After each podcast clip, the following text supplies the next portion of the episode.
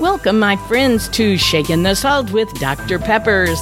My bio reads from Troubled Teen to Teacher of the Year, 100 pound weight loss, blah, blah, blah. You know, the sort of thing you're working on in your before and after life story. So at the end of the message, stay tuned if you want to contact me for any reason, including prayers. Thank you. And I'm Dr. Peppers, Shaking the Salt. Here we go.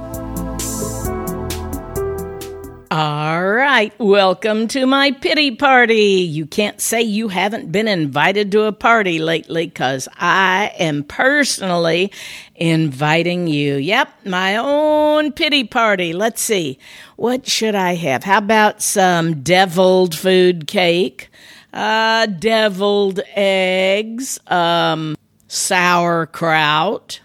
Okay, you could probably come up with a lot of good ones that fit the territory, but some of us, if not all of us, have had a few pity parties lately. The one that I was really saddened about is a former student who just texted me and then wrote me a long email about I absolutely hate myself. I hate my life. My live in boyfriend left me. I don't have a job. I have a horrible apartment. I can't afford the rent. I'm going to have to get even worse. I just hate my world. And I know I'm probably going to hear from you, Peppers, that I'm my own worst enemy. Yep, that's right. I'll just call her Melissa. And that's what you're going to hear from me because you have to change your way of thinking before you can even begin to change your circumstances. I know that just sounds like a great little cliche saying that everybody can love and anybody can do. And no, I'm not going to say that at all because I know in the midst of the corona, let's see, the violence, all of the politics, the looting, the churches being closed, everybody just go away because I'm going to tell you, Melissa, how to have a pity party. First, get in the bed, pull the covers over your head, listen to uh, some really morbid music. One of the best ones was Starry, Starry Night, you know, where he, Vincent van Gogh, ended up killing himself. There's an old play that I used to love some of the music to. It's called Stop the World, I Want to Get Off. It was a musical. And, you know, whether you're getting off of this world because of the circumstances or because of whatever it is, maybe you've been coping with drinking or drugging or toking or smoking or overeating. That's my drug of choice. Um, you have to have some ways to cope. And the first thing is do not get in that bed. Do not pull the covers over your head. Do not isolate. But you know, in a way, because Melissa had texted me that, she was wanting some help. She was reaching out. She didn't ask for help. She just stated what she was going through. And when you post something, whether it's on social media or whether you send emails out to friends or family, if there's something that somebody can do, you know, maybe to even give to you, maybe to call you, maybe to chat with you, write to you, send you something, get you a good book, recommend something, whatever it is, we can all help somebody else when they're having a pity party. Not to help them throw the party, but to help them leave that party and get out of their own heads, because usually that's where the pity party is held. You know, today you talk about, oh, I've just been getting in my head too much. Well, we used to say we were out of our minds. So either way, whether you're in it or out of it, we know what you mean. So the one thing that I would recommend is first of all, do not isolate. Do not go off somewhere by yourself and cry and drink and just be sad because you can do that anytime. You don't need this season of living in a pity party to do that. So, what can you do?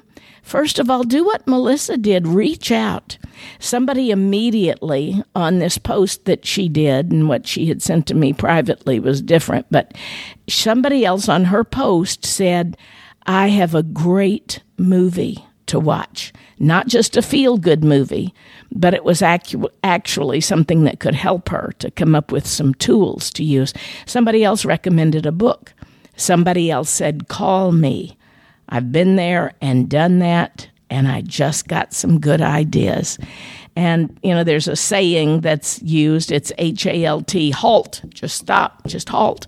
It's been in some of the 12 step programs, and I've probably even shared it on here before, but don't allow yourself, especially if you're an overeater like I am, to get too hungry, uh, to be alone, to be lonely. And the T is don't get too tired. Don't wear yourself out doing things, but you do need some physical exercise. I have to admit, this is the one thing during Corona that I've gained five pounds, and it's not because I've been that much overeating. Okay, I have been overeating, but um, I have not been exercising. I haven't felt like getting out except for swimming and it's pretty down here. I live in Florida and my swimming pool's there every day and I do swim every day. But I also used to walk a lot and go to places a lot. And I was going in and out of doing prison ministry where it was certainly helping others. I think about my poor gals that are there that are all alone, that have no one that can come visit them. They're isolated, they have each other, but you know they must absolutely feel like it's the end of the world. And we say, well, yeah, they brought that on themselves. They did something to be there, it wasn't just an accident.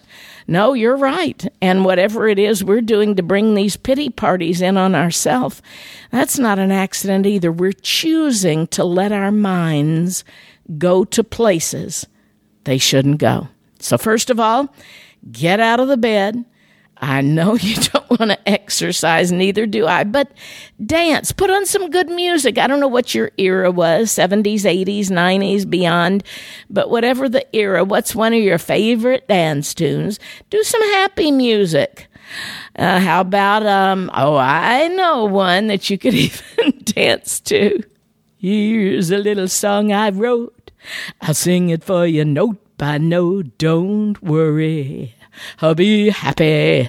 Yeah, you say, well, don't worry. Just be happy. Don't worry. What if I hate this phrase because there were two things. One, my sister, when my dad was still alive, because he was so physically and mentally just you know kind of going downhill and he felt like he didn't all he couldn't comprehend some things he didn't have you know dementia full blown he wasn't it wasn't alzheimer's. But he'd get confused and he'd say now where are we and what are we doing? And sometimes we would walk in thinking he was still asleep. My sister and i would wait for him to get up in the morning. And he would be sitting there. He'd be up on the edge of the bed just sitting there. And so my sister said to the doctor when he went in for a visit you know i think maybe dad is depressed. And he said well, he's old. He's supposed to be depressed. No, wait a minute.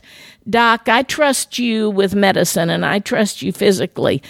But if you're going to label depression on old age, I know people that are like my mom, 95 years old, who's still driving, doing Bible study virtually online with her bling phone.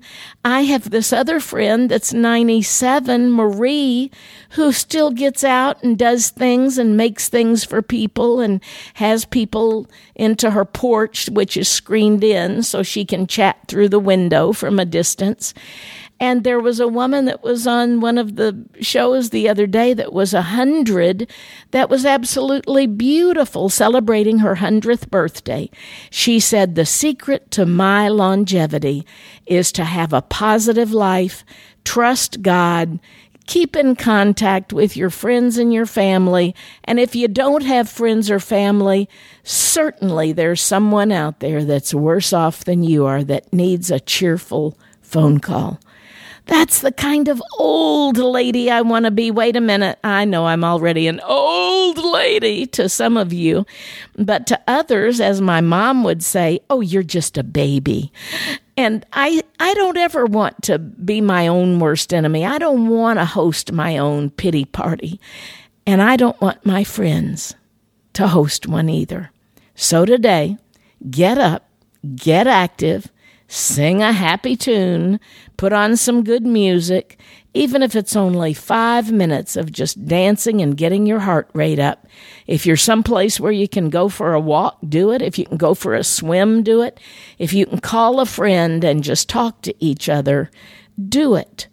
But whatever it is, don't let the enemy of your mind bring you down.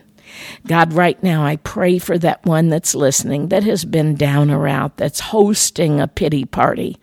And God, instead of that, today, I pray that you would give them a song, an upbeat version of Amazing Grace, how sweet the sound that saved a wretch like me. God, I also pray that you would put positive people around them so that they can be positive for somebody that needs to hear those words. And most of all, I pray that if they don't know you personally, God, that this would be the day where they say, Okay, God, I surrender. I've tried everything else. I may as well try you. And if that's their first cry, then Lord, you know that was my first cry and you proved yourself true. You tell us that if you draw close unto me, I will draw close unto you. So take one step toward God and watch Him wrap His arms around you and draw so close to you, you won't even know what happened. Your heart will change, your mind will change, your circumstances will change, and most of all, your future in all of eternity will change forever. God bless you, my friends. Don't have a pity party today. And I won't either.